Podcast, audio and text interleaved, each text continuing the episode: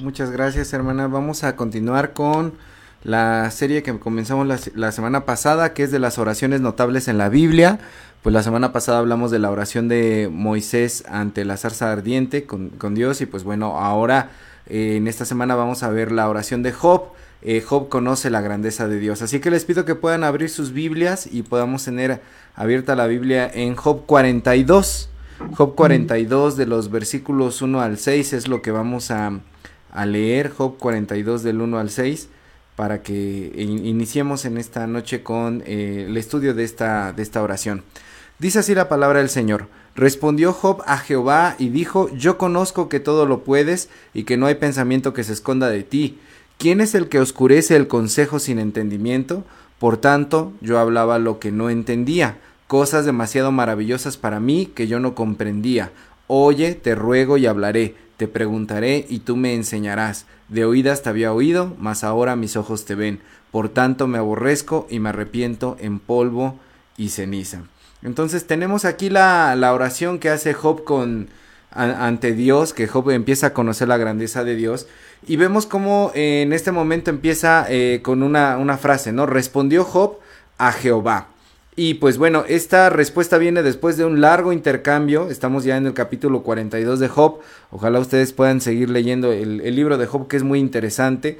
Pero para cuando este momento llega, ¿qué es lo que había pasado para que Job se decida a responderle a Dios? Bueno, hay todo un diálogo entre Dios y Job, dos diálogos, y entre Job y sus amigos que eh, saben la, la, situación es muy conocida por todos nosotros, de repente vienen estas desgracias a la vida de Job y pues bueno, el mismo Job reflexiona sobre lo que está pasando, por ahí del capítulo 3 Job se queja amargamente, maldice el día en que él nació y habla delante de Dios. Sus amigos le empiezan a decir que él tiene pecados ocultos que no ha confesado, porque en ese momento lo que se creía era que Dios bendice a los buenos y maldice a los malos que esto pues eh, la misma realidad y la teología de, de, Israel pensaba diferente, pero hoy la misma realidad nos enseña que no es de esa forma, ¿verdad? Porque vemos en nuestra sociedad cómo lamentablemente los malos prosperan y en algún momento también el salmista llega eh, a decir eh, no te irrites a causa de los malos, ¿no? Cuando veas que, que son prosperados. Eh, esta idea que tenía a veces el pueblo de Israel era muy opresiva porque cuando alguien estaba pasando por alguna dificultad, por alguna enfermedad, llegaban y le decían pues algo has hecho, ¿no? Algún pecado habrás cometido para que te esté pasando esto.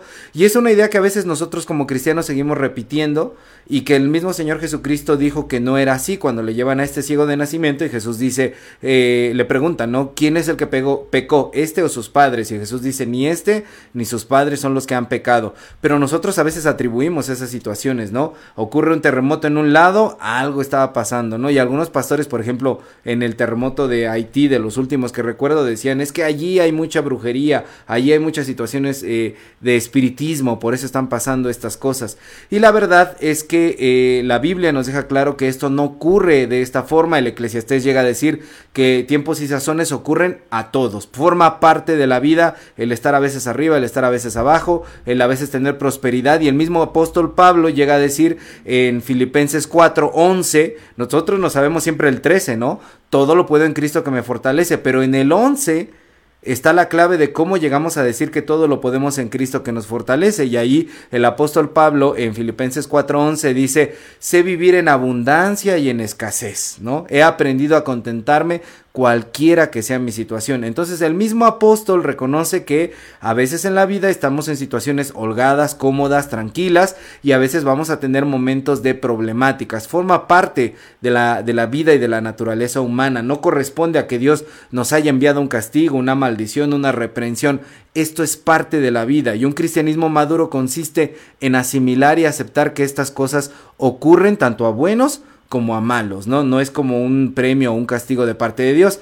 Y entonces los amigos de Job eh, eh, dialogan con él y Job en algún momento empieza a interrogar a Dios, quiere cuestionar a Dios, reta a Dios, le dice, está siendo injusto conmigo, Dios le responde a través de largos discursos y después de que Job escucha a Dios, Aquí se decide de nueva cuenta hablar. Y por eso esta oración eh, comienza con esta frase. Y respondió Job a Jehová. Y nos hace pensar en cómo también nosotros cuando venimos a orar, o la verdadera oración dentro de nuestras vidas se da después de que hemos atravesado un montón de cosas, un montón de experiencias. Nuestra vida está en sube y bajas, nuestra vida tiene diferentes eh, momentos, diferentes etapas y cuando como cristianos logramos ver esto entendemos que toda nuestra vida es un diálogo siempre con Dios. Sea que le hablemos directamente a Dios o no, Dios está intentando hablarnos a través de las distintas circunstancias que ocurren en nuestra vida. Ojo con esto, no es que Dios provoque los males, sino que aún dentro de esos males Dios trata de decirnos algo, hablarnos para que podamos despertar y asimilar. Parece que son las mismas dos ideas, pero son diferentes y las sutilezas ahí entre una y otra, eh, a veces muchas personas no las alcanzan a ver. No es que Dios provoque los males, sino que aún en los males Dios puede hablarnos y nosotros decidimos si escuchar o no. Entonces cuando nosotros eh, asimilamos las etapas de nuestra vida de esta forma, entendemos que en cada una de ellas Dios nos está hablando y a veces es necesario que atravesemos por distintas circunstancias para que un día por fin en la desesperación, en la depresión, en la amargura, en el llanto y, rara vez en la alegría, pero llega a haber alguna persona que también de esta manera en la alegría es cuando cae de rodillas con Dios y le habla. Entonces la historia de Job que comienza esta oración después de tener un largo diálogo con Dios es también nuestra historia que eh, nosotros en el día con día pasamos por circunstancias en las cuales en algún momento tendremos que abrir nuestro corazón, sincerarnos, caer de rodillas ante Dios y decirle, mira Dios, me está pasando esto. Y, esta, y este tiene que ser un parteaguas entre nosotros del pasado y los que vamos a hacer a partir de ahora que venimos a, a orar con nuestro Señor. Entonces, lo primero que nos enseña esta oración de Job es que nuestra historia de vida queda trazada por un parteaguas cuando venimos a hablar con el Señor. No volvemos a ser los mismos cuando nosotros venimos a orar. Es por eso que es importante orar siempre, porque si tú no vienes a orar con Dios, está pasando algo en tu vida y no te has puesto de rodillas para hablar con Él, estás dejando pasar mucho tiempo siendo el mismo y la vida no puede avanzar cuando nosotros somos los mismos. El ciclo biológico de las cosas nos indica que la vida solamente se mueve cuando se transforma. Las cosas que no se mueven son parásitos, son piedras, son cosas que están inamovibles, ahí petrificadas. Y cuando nosotros entonces venimos a orar, ponemos en marcha la transformación de nuestras vidas. Entonces lo primero que vemos aquí es que cuando Job le responde a Jehová es porque ya viene este antes y este después y dice a partir de ahora quiero ser de otra forma. Vengo contigo a hablar y esto va a transformar mi realidad. Y después aquí hay otra frase que refiere Job y Job empieza a decir, yo conozco. Yo conozco, le dice a, Dios, ¿no? Y, esta palabra conozco más bien es reconozco, es decir, volver a conocer, vuelvo a conocer eh, quién eres tú. Y para nosotros como cristianos es importantísimo conocer a Dios, pero es aún más importante reconocer a Dios. ¿Por qué? Porque a veces nos casamos con una fe que queda en un momento de nuestra vida y tenemos unas ideas acerca de Dios, pero si nosotros no nos atrevemos a reconocer a Dios, a volver a conocer a Dios, no nos mantenemos en una relación viva. Es como una relación de pareja. Usted puede estar con una persona mucho tiempo, pero si no se dedica a reconocerla día con día, entonces eso se queda estancado, se queda petrificado. Y resulta que después se da cuenta de que ya no es la misma persona con la que usted inició una relación porque ha cambiado, se ha transformado y entonces ahí vienen pleitos, ¿verdad? Entonces es importante reconocerse día con día con Dios, volver a conocer a Dios, hacerse nuevas ideas de Él, a lo mejor en esta eh, etapa de, cristianismo que es una, un constante crecimiento, cuando empezábamos teníamos unas ideas acerca de Dios, pero conforme fuimos creciendo nos dimos cuenta de que Dios también era de otras formas y desechamos algunas otras ideas que teníamos de Dios mismo. Cuando yo era niño hablaba como niño, decía el, el apóstol Pablo, jugaba como niño, pero ahora pienso de otra forma. Ahora ya no veo tras oscuro velo. Ahora puedo entender a Dios de otras formas. Conozco a Dios y me hago nuevas ideas acerca de Él. Esto no quiere decir que, que yo esté traicionando mi fe, sino que me atrevo a renovar mi fe. Y cuando yo conozco a Dios y lo vuelvo a reconocer, lo, lo entiendo mejor. Sé mejor quién es Él, me doy una mejor idea de Él, desecho las ideas erróneas que tengo sobre Él y entiendo mejor cómo actúa y por lo tanto cuando yo sé mejor cómo actúa mi Dios, puedo tener más confianza en Dios. La persona que no ha cambiado su fe desde el día en el que creyó en el Señor, sea que fue educado desde chiquito en la iglesia, o sea que hubo un momento de adulto en el que creyó en el Señor, y no lo ha cambiado desde ese momento, es una persona que está dejando morir su relación espiritual con el Señor. Entonces, para poder conocerlo, tenemos que reconocerlo y eso genera una confianza mayor, porque me doy cuenta más de quién es esa persona con la que yo estoy hablando, esa persona divina a la que me estoy refiriendo, a mi Dios. Hablando en términos humanos, cuando usted platica más con alguien que ama, con alguien que le cae bien, lo conoce mejor y por lo tanto puede confiar más. Con las personas con las que no platicamos es difícil entablar una relación de confianza, a pesar de que, de que en algún momento podamos llegar a tener una charla, es solamente a través de la cercanía diaria como podemos reconocer a los otros y empezar a confiar más en ellos. Entonces, aquí cuando Job dice, yo conozco, está diciendo, yo reconozco y me doy cuenta de que puedo confiar en ti de mejor manera. No tengo por qué temer, no tengo por qué dudar de ti, no tengo por qué pensar cosas malas de ti, no tengo por qué sentir que tú no estás con nosotros porque te estoy reconociendo. ¿Y qué es lo primero que entonces dice Job a partir de este momento? Dice, yo conozco que todo lo puedes. Conozco que todo lo puedes. Y en una charla anterior que tuvo Job para con Dios, eh, Job le estaba reclamando a Dios, pero aquí se da cuenta de que nadie le puede exigir cuentas a Dios de la manera tan grosera como en algún momento el mismo Job lo llega a hacer, porque Dios tiene el derecho de hacer eh, las cosas como Él quiera porque es Dios, ¿no?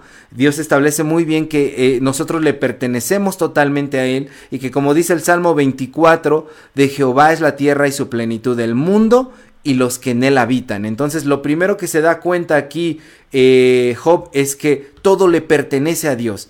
Entonces en el momento en el que él comenzó a tener este diálogo y primeramente le reclama a Dios, Dios le empieza a hacer una descripción de toda la naturaleza, de los ciclos del agua, de los ciclos de las montañas, le habla acerca de los animales, para hacerle entender a Job, incluso le habla de las estrellas, para hacerle entender que él es dueño de todo y que entonces no estamos en la posición de exigirle de manera, de manera altanera a Dios eh, cuentas. Una de las cosas que decía Job en su oración para con Dios era, estás siendo injusto conmigo.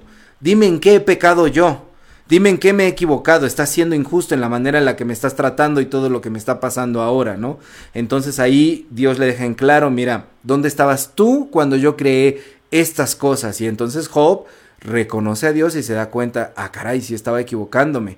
Conozco ahora entonces que todo lo puedes. Y la segunda cosa que le dice entonces ahí Job a, a Dios en esta oración, dice, no hay pensamiento que se esconda de ti no hay pensamiento que se esconda de ti. Entonces, no solamente se trata de que todos le pertenecemos a Dios o que no, no nadie se puede ocultar de Dios, ¿verdad? El salmista dice, si me voy a lo más alto, ahí estás tú, si me voy a lo más profundo, ahí estás tú. Y también los niños en, en la iglesia, ¿no? Cantan, tan alto que no puede estar arriba de él, tan profundo que no puede estar abajo de él. No hay nada que le podamos ocultar a Dios, ni un solo pensamiento. Pero no es solamente eso que nos está diciendo Job aquí a través de esta frase, nos está diciendo que no hay cosa que Dios no vea acerca de nosotros. ¿Cuántas veces nosotros no nos hemos sentido que nos está yendo tan mal, que Dios nos ha abandonado o que las circunstancias no van bien y pensamos por qué Dios no está respondiendo mi oración, por qué Dios no está escuchando lo que yo le estoy diciendo.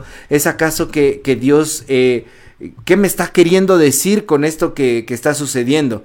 Pero en esta frase que Job está diciendo, no hay pensamiento que se esconda de ti, no solamente en la cuestión acusatoria de que Dios conoce todos nuestros pensamientos, pecados, tentaciones, etcétera, sino que Dios, a Dios no se le escapa ni una cosa de lo que nos haga falta. Entonces Dios está en todas partes, Dios lo sabe todo, pero Dios no nos abandona nunca. Entonces de lo que tú tengas necesidad el día de hoy, si tú piensas en la necesidad que tú estás teniendo en esta noche, sea cual sea de cualquier circunstancia, a Dios no se le ha escapado. Entonces, ¿por qué oramos? Oramos porque somos nosotros los que necesitamos escuchar esas palabras para convencernos de que Dios está al tanto de nosotros. Por medio de su Espíritu Santo viene ese convencimiento hacia nuestro ser y nos hace sentir la tranquilidad. ¿O acaso no se sienten en paz cuando oran? ¿Verdad que sentimos esa paz cuando oramos? No importa lo que la gente diga acerca a veces de la oración dentro de la sociedad, que no sirve para nada. Eso lo dice una persona que nunca en su vida ha orado de una forma viva, que se ha acercado a Dios y que le ha dicho sus penas, sus culpas, sus males, sus preocupaciones, porque cuando hacemos eso, descansamos, porque entonces viene la voz del Espíritu Santo a darnos la convicción de lo que está diciendo Job aquí en su oración. No hay pensamiento que se esconda de ti. Nada se le escapa a Dios. ¿Qué es el día de hoy lo que te aflige? ¿Tu familia? ¿Es el, el trabajo? ¿Es un problema, una discusión que hay ahí atorada, que no ha podido salir? ¿Qué es lo que está preocupándote en esta noche? A Dios no se le escapa nada. Y después vemos en el versículo 3, sigue hablando Job y hace una pregunta. Dice, ¿quién es el que oscurece el consejo sin ciencia? ¿No? Este, en la Reina Valera dice, eh, ¿quién es el que oscurece el consejo sin entendimiento? Sin entendimiento. Esta misma pregunta, Job se la, eh, Dios se la había hecho a Job en el capítulo 38, versículo 2. Si pueden rápidamente darle ahí una ojeada, Job 38, 2. Ahí Dios le hace esta pregunta a Job. ¿Y cuál es el significado de esta frase? ¿Quién es el que oscurece el consejo sin entendimiento? es el que eh, el significado es más o menos este. ¿Cómo te atreves tú a cuestionar mi consejo si tú no tienes el entendimiento suficiente?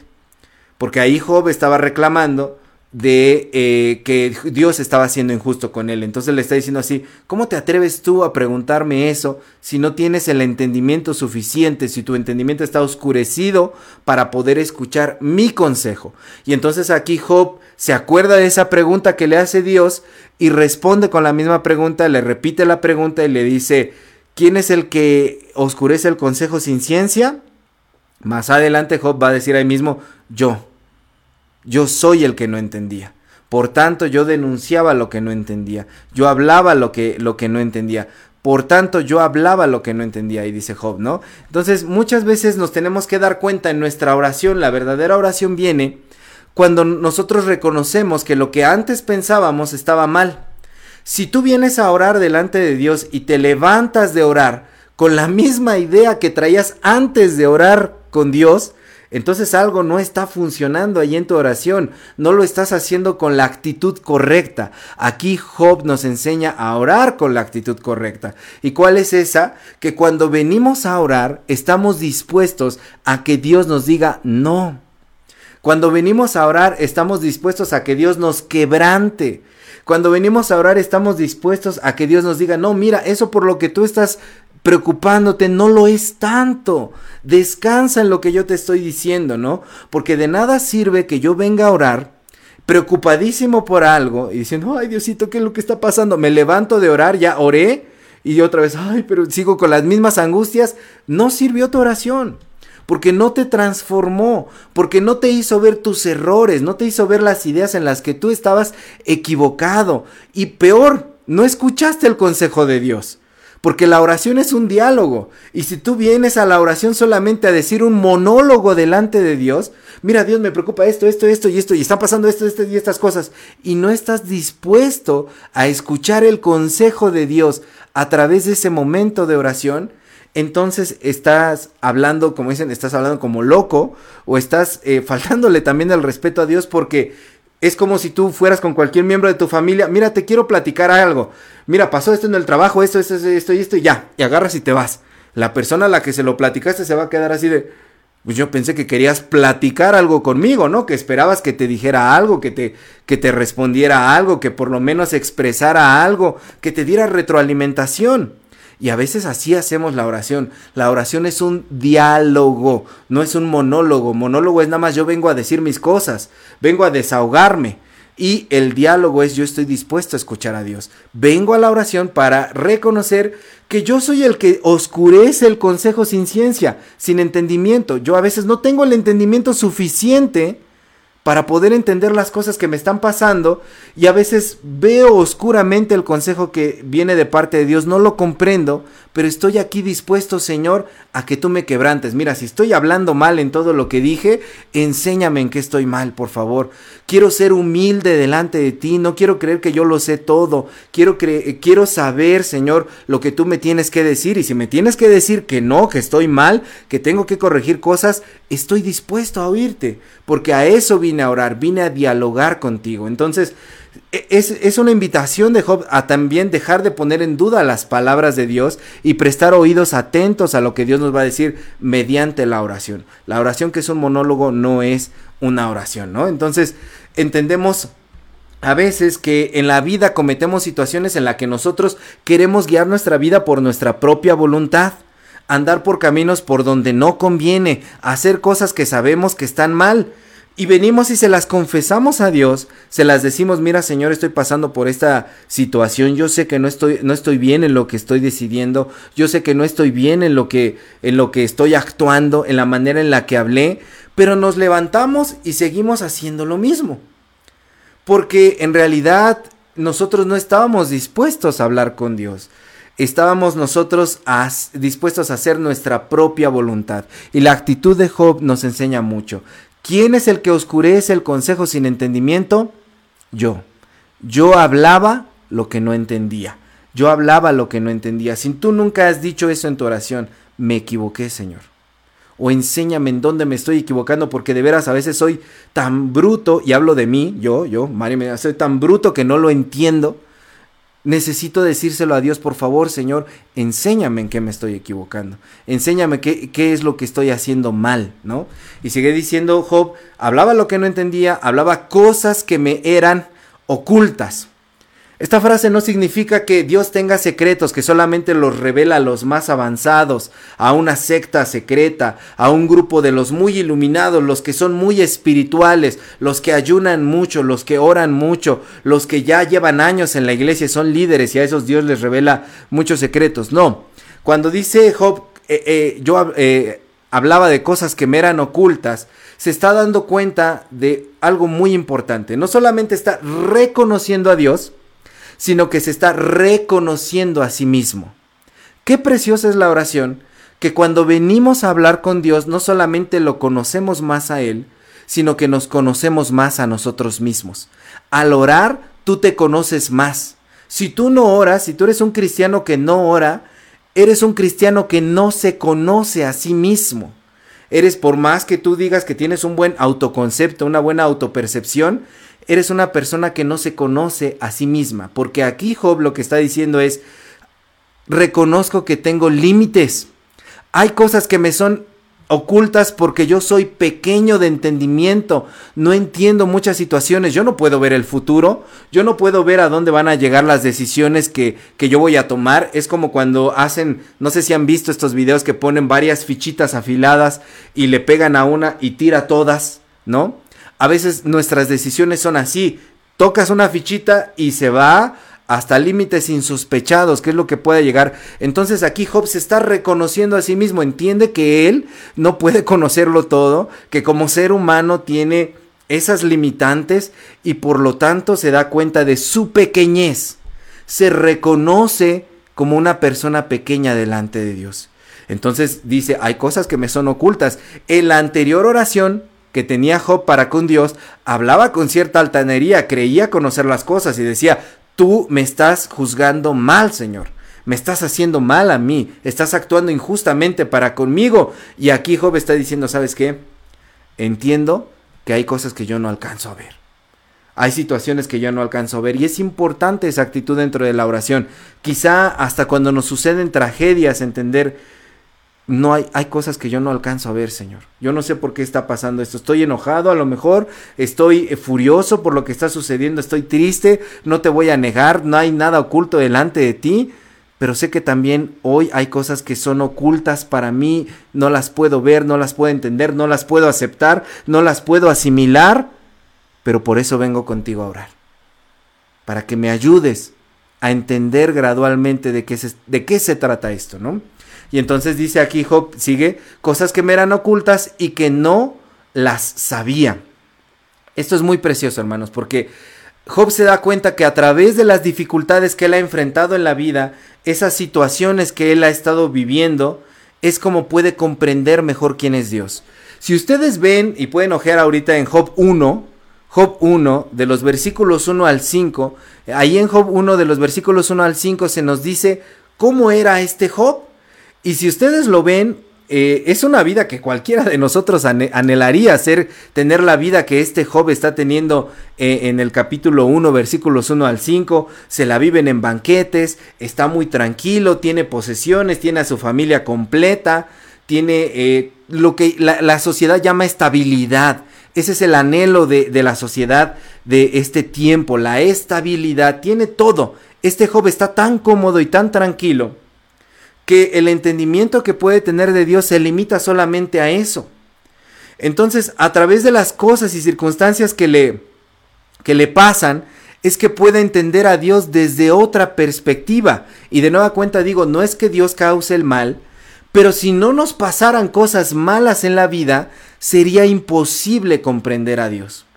Muchos filósofos se han preguntado por el hecho de por qué existe el mal. Si Dios es tan bueno, ¿por qué existe el mal? ¿Por qué a Job le tocaron todas estas cosas si Dios es tan bueno?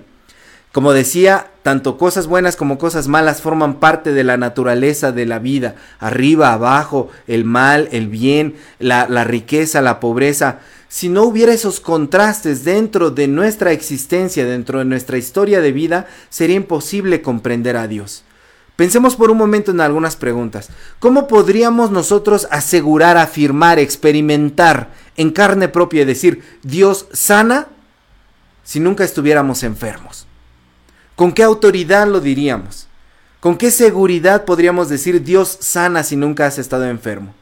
¿Con qué eh, autoridad, con qué seguridad podrías decir que Dios provee si nunca has tenido carencias? Si nunca has padecido, si nunca has sufrido, como dicen eh, coloquialmente, ¿no? Ahora en las frases del internet, ¿tú qué vas a saber de pobreza si nunca, este, no sé, te echaron, este, pan, eh, ¿cómo dices? Pan puerco, ¿no? En la espalda para, para sobarte en el pecho. ¿Qué vas a saber de pobreza si no, no has tenido carencias, ¿no? Este, no, ¿qué vas a saber de decir, ah, eh, Dios provee, Dios es un Dios que, que puede darte lo que tú necesitas, suplir esas necesidades? Los que hemos pasado esas carencias podemos decirlo. ¿Cómo podemos decir que Dios nos ama si nunca nos hemos sentido rechazados? Si siempre hemos sido los consentidos, si siempre hemos sido los que nadie toca, los que todos siempre consienten y les, les va de lo mejor. Eso era Job, en Job 1 del 1 al 5. La vida que todos anhelamos, porque me incluyo en esa lista, todos quisiéramos esa vida de Job, no es la vida que Dios quiere para nosotros. La vida que Dios quiere para nosotros es una vida madura que aprenda a que en toda circunstancia Dios está allí y que por lo tanto nosotros podamos ratificar con seguridad que Dios provee, que Dios sana, que Dios fortalece, que Dios levanta, que Dios rescata del vicio, que Dios saca de las profundidades más terribles que nos podamos imaginar porque nos consta, porque lo hemos vivido, porque Dios quiere darnos esa presencia suya en esas experiencias que también eh, nosotros tenemos. Y de nueva cuenta, digo, no, Dios no causa el mal, pero Dios actúa en medio del mal para sacarnos de allí y hacernos ver cómo es Él realmente. Versículos 4 y 5 sigue diciendo ahí Job, oye te ruego y te hablaré, dice este Job en esta oración. Qué diferencia de Job con el Job que antes le reclamaba a Dios y le decía, tú eres un injusto para conmigo, ¿no? Entonces, las palabras que dijo antes eh, en el capítulo 13, versículo 22, si ustedes lo pueden ver, Job 13, 22, es más, vamos a, leerlo, en este sí me voy a, a detener un poquito, Job 13, 22, ahí Job dice las mismas palabras y dice, llama luego y yo responderé, o yo hablaré y respóndeme tú. Y dice, ¿cuántas iniquidades y, pecados tengo yo? Le está hablando ahí a, a, Dios, ¿no? De hecho, en la Reina Valera se titula Job defiende su integridad. Y ahora utiliza las mismas palabras, oye tú, te ruego y te hablaré, pero ya es con un ruego. Ya no son palabras de orgullo, ya no son palabras de, de soberbia, ahora son palabras de arrepentimiento y de humildad. En algún momento nos tenemos que bajar del pedestal. En algún momento tenemos que reconocer que no somos perfectos, que no somos los mejores. En algún momento tenemos que dejar la soberbia con la que a veces tratamos a otros, con la que a veces nos referimos al mismo Dios. Y entonces tener humildad y tener arrepentimiento y darnos cuenta y hacerlo como Job, te ruego. Y sigue diciendo aquí, este, eh, Job más adelante, en, el, en, la misma frase, en el 4 y el 5, este, oye, eh, te preguntaré y tú me enseñarás, te preguntaré y tú me enseñarás. Estas palabras se las dice Dios en eh, Job 38.3 y le dice, a ver Job, te preguntaré y tú me enseñarás. Y le empieza a decir varias cosas ahí Dios a Job. Ahora Job utiliza la misma frase, se la dice a Dios y le dice, te preguntaré y tú me enseñarás. Entonces, ¿qué está pasando aquí? Job comienza a utilizar las palabras de Dios para comprender su propia realidad. Esto es hermoso. Cuando nosotros oramos, debemos empezar a transformar nuestro vocabulario, nuestra forma de hablar para poder dirigirnos a Dios. Eh, y utilizar la misma palabra de Dios para entender lo que nos está pasando. Les doy un ejemplo. A veces como eh, jefes de familia dentro de la casa decimos, en esta casa mando yo. Qué bonito sería que en lugar de utilizar esos dichos, utilizáramos la palabra de Dios que dice, yo y mi casa serviremos a Jehová. No en esta casa mando yo, sino yo y mi casa serviremos a Jehová. Cuando tú empiezas a utilizar la palabra de Dios para referirte a tu realidad, comienzas a transformar tu realidad, porque estás utilizando la palabra que es santa, la palabra que es transformadora, la palabra que es perfecta para ubicar cada cosa en su lugar. Y aquí podemos hacer el ejercicio. Piensa en cualquier tragedia que te haya ocurrido, muerte. ¿Qué dice la palabra de Dios al respecto de eso? Habla de ese suceso a través de ese versículo. Los muertos en Cristo resucitarán primero. Eh, ya no habrá más llanto, ni más tristeza, ni más dolor cuando estemos ahí con el Señor, ¿no? Bueno, es parte del canto, pero viene de Apocalipsis, ¿no?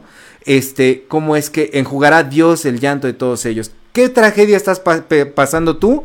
Piensa en un versículo que le dé respuesta y a partir de ahora cuando hables de esa tragedia, deja de hablar desde la tripa, desde el corazón y comienza a hablar la palabra de Dios. Aquí Job utiliza las mismas palabras de Dios para transformar su realidad. Y cuando Job dice, te preguntaré y tú me enseñarás, que era la palabra de Dios, así como lo dijo, empieza a transformar su realidad porque deja de ser ese Job altanero y se convierte en un Job que está dispuesto a oír y a ser instruido.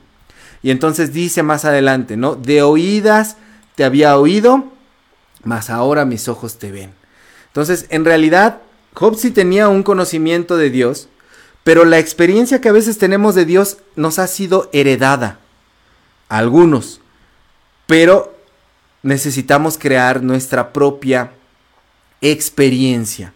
De oídas te había oído. Y entonces ya Dios le, empezó a hablar a Job en el capítulo 38 desde un torbellino, lo había contemplado cara a cara, y aquí es muy impresionante porque en el Antiguo Testamento los judíos tenían la idea de que quien viera a Dios moría, quien viera a Dios moría, sin embargo en el Nuevo Testamento la, la idea es otra, porque el Evangelio de Juan nos dice que lo que hemos visto, eso es lo que nosotros hablamos hablamos, ver a Dios, ver a Jesús ya no es símbolo de muerte. Ver a Jesús ahora es símbolo de vida. El que contempla a Dios, el que contempla a Jesucristo, ya no muere, ahora vive. Y por eso aquí Job dice, yo te había oído, me habían contado cosas de ti, tenía un entendimiento limitado de ti, pero ahora te veo. Por fin mi fe se transformó en una fe que vivifica.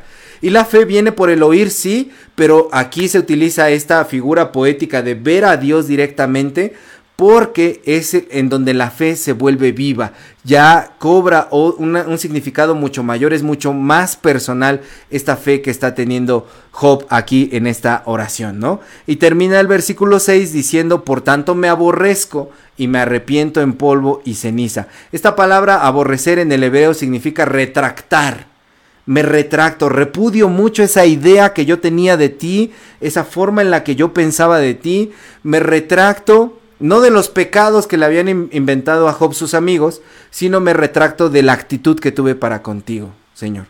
de cómo me comporté contigo. Yo no te quería reconocer en mis caminos, yo quería andar como yo quería y ahora me retracto de lo que, de lo que pensaba de ti.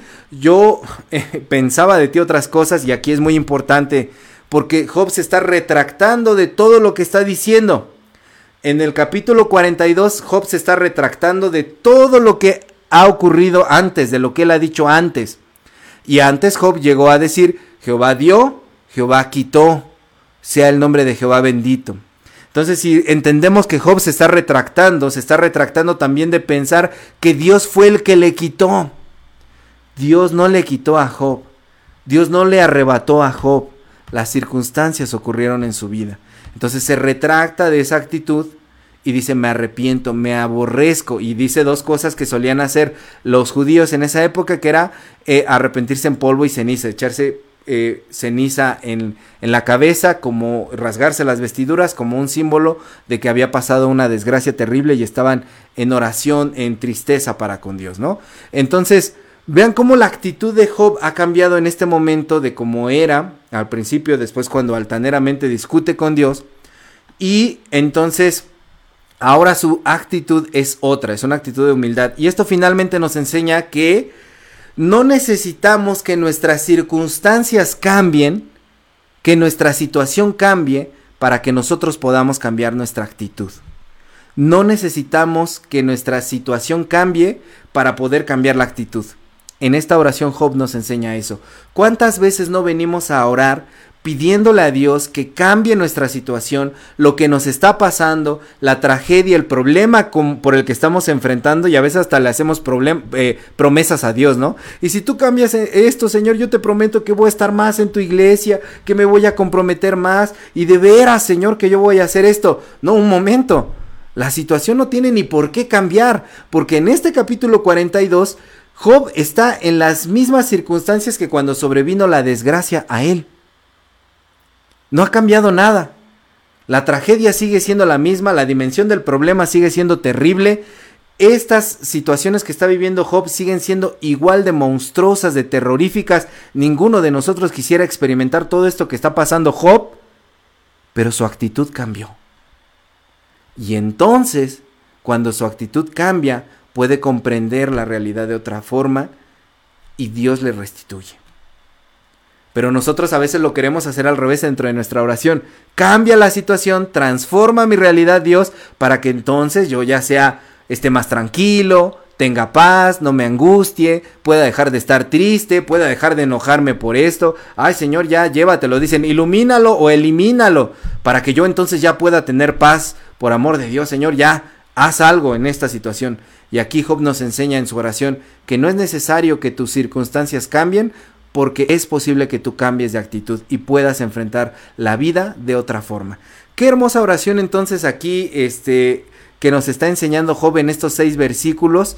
Job reconoce, Job conoce la grandeza de Dios. Yo le puse conoce, no reconoce, porque es cierto, ya lo expliqué, vuelve a conocer a Dios, pero es tan hermosa la idea que ahora tiene de Dios que es como si lo viera por primera vez por primera vez con los ojos limpios, lejos de toda esa amargura que él ya también tenía, lejos de toda esa soberbia que él traía cargando, lejos de todas esas eh, sentimientos internos que él estaba experimentando. A veces idealizamos a Job y es cierto que Dios lo declara justo, pero lo declara justo no porque sea perfecto, lo declara justo porque tiene este, esta actitud de arrepentirse y de finalmente ser humilde y de decir, de oídas te había oído, pero ahora mis ojos te ven. Tú eres Dios. Entonces, hermanos, espero que esta oración de Job nos ayude a nosotros a mejorar nuestra forma de orar y nos enseñe a, orar de mejor forma y ver en qué puntos en nuestra oración estamos fallando y que cuando oremos nos levantemos realmente transformados. Vamos a seguir con estos estudios, hermanos, de oraciones notables en la Biblia. Ya les dije, viene la oración de Ana, una oración de David, de Salomón, de Elías, dos de Ezequías, de Habacuc etcétera. Tenemos varias oraciones para seguir estudiando en estos jueves y espero que eh, le puedan compartirlo, puedan decirle a otras personas, este, oye, estamos llevando unos estudios de oración para que aprendamos a orar mejor como, como iglesia y nuestra oración que sea cada vez más eh, fuerte y más sincera con el Señor, más humilde delante de Dios. Y sería todo por ahora, hermanos. Que Dios les bendiga. Continuamos con el culto.